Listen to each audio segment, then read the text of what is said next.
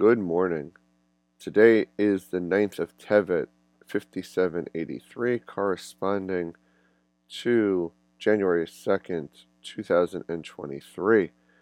Today we are beginning chapter 9, examining the Alter Rebbe's understanding of where the soul resides within the body, taking into account the idea that he's been speaking about, which is how the soul includes is enclosed within our body. Our body is like a clothing to our true self.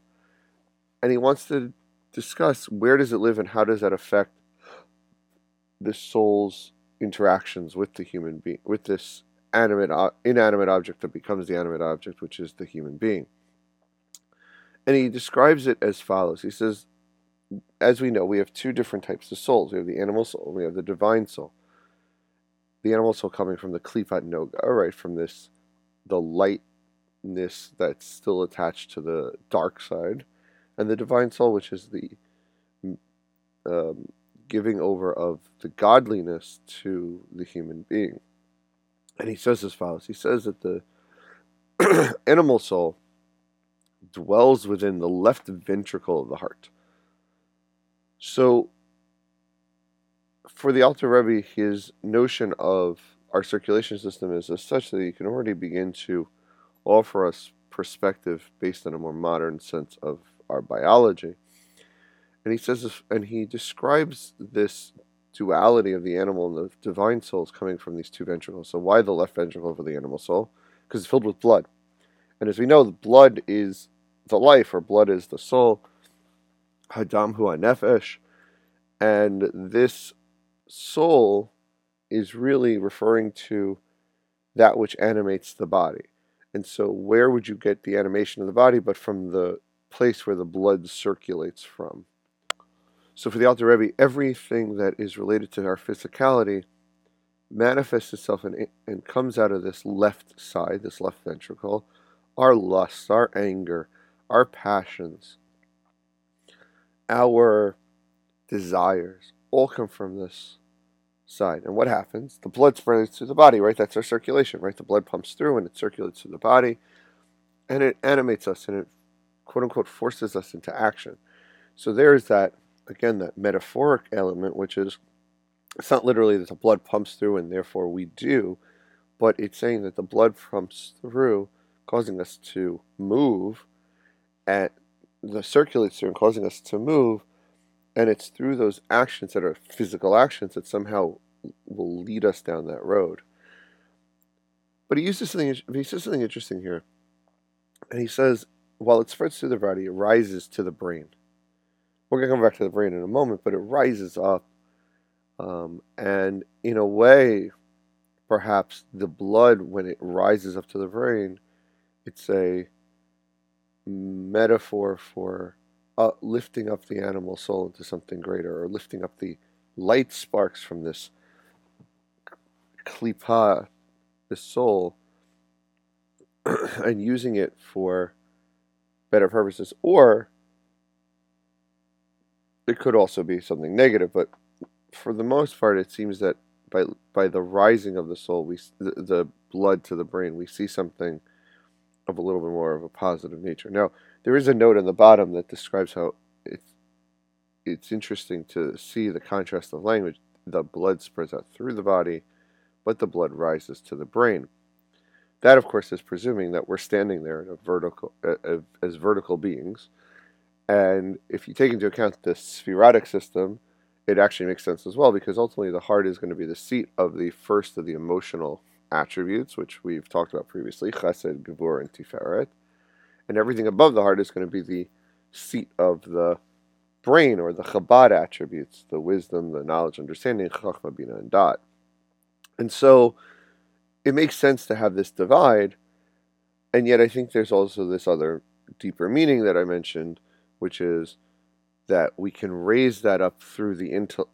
By, by mixing this blood into the intellect, we should have a way of raising up this, the good parts of the this animalistic soul by being mindful of what we're doing, not just doing an action.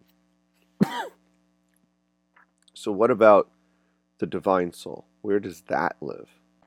So, the divine soul, we presume to live in the mind.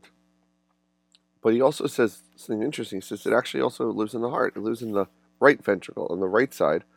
And the right ventricle is the receptor ventricle, meaning it has no blood flow. The blood only comes through subsequently. It doesn't pump out any blood. Um, not, I, I, and, and so when we consider that, what we're seeing here is that the left side pumps the blood, the right side is a receptor for it, and it's the right side that ultimately brings that blood up. So for the Alter Rebbe, he goes on to describe how we can see here that the divine soul has both elements to it. It has an intellectual element, it has some sort of emotional element, versus the animal soul, which he's presuming to have just an emotional element that could potentially be touched on, that could potentially touch this other divine aspect. Um, so he goes on and describes how we can know this because one of the biggest things that we are working on as spiritual beings is manif- is growing and cultivating the idea of having love of God. So where would love reside? Love doesn't reside in the head. Love resides in the heart. But it's a love that's built on an intellectual understanding of things. In other words, it's a love that's built on Chachma Bina and Dat, on this this deep connective knowledge of God. So it's not a love that's purely animalistic and emotional, but it's a love that's grounded in something greater, something deeper. Um, and so he goes on in this section today to to one final point, which I want to raise up, which is about gladness of the heart. So the gladness of the heart is going to be that which sees the beauty and majesty of God. And how does it see? It sees through the mind's eye. She uses this me- this picture of an eye that sees. What kind of eye is it? It's an eye that gazes intently, that it focuses, it it perceives. Or in other words, it's not the physical eyesight that we have, but again, it's the mindfulness and contemplation that he is alluding to. so, for this chapter, just a summary very quick, we see the animal soul. The animal soul is the emotional soul, it's the purely base emotional side. The animal soul resides in the left ventricle uh, in his in his biological understanding of the spirituality of our lives, right? So it, it resides in the left ventricle, which is the area of the blood the divine soul resides in a in the passive vessel of the right side of the heart, the right ventricle, and but and slash but more so, it resides in the mind, for it's the mind that's really the driver of all things that will lift up the sparks in this world, or all things that are divine. And so, the message of today is that the message of today, as we see, is that he wants us to understand that the true growth of spirituality is not one that's built again off of emotion straight up, but it's a combination of our mind and our emotion. Something that I think when we study the a lot of the literature that's out there today, we sometimes wonder if it's really there. But deep down we know that it is because we have to read, we have to think, we have to focus, and we have to meditate.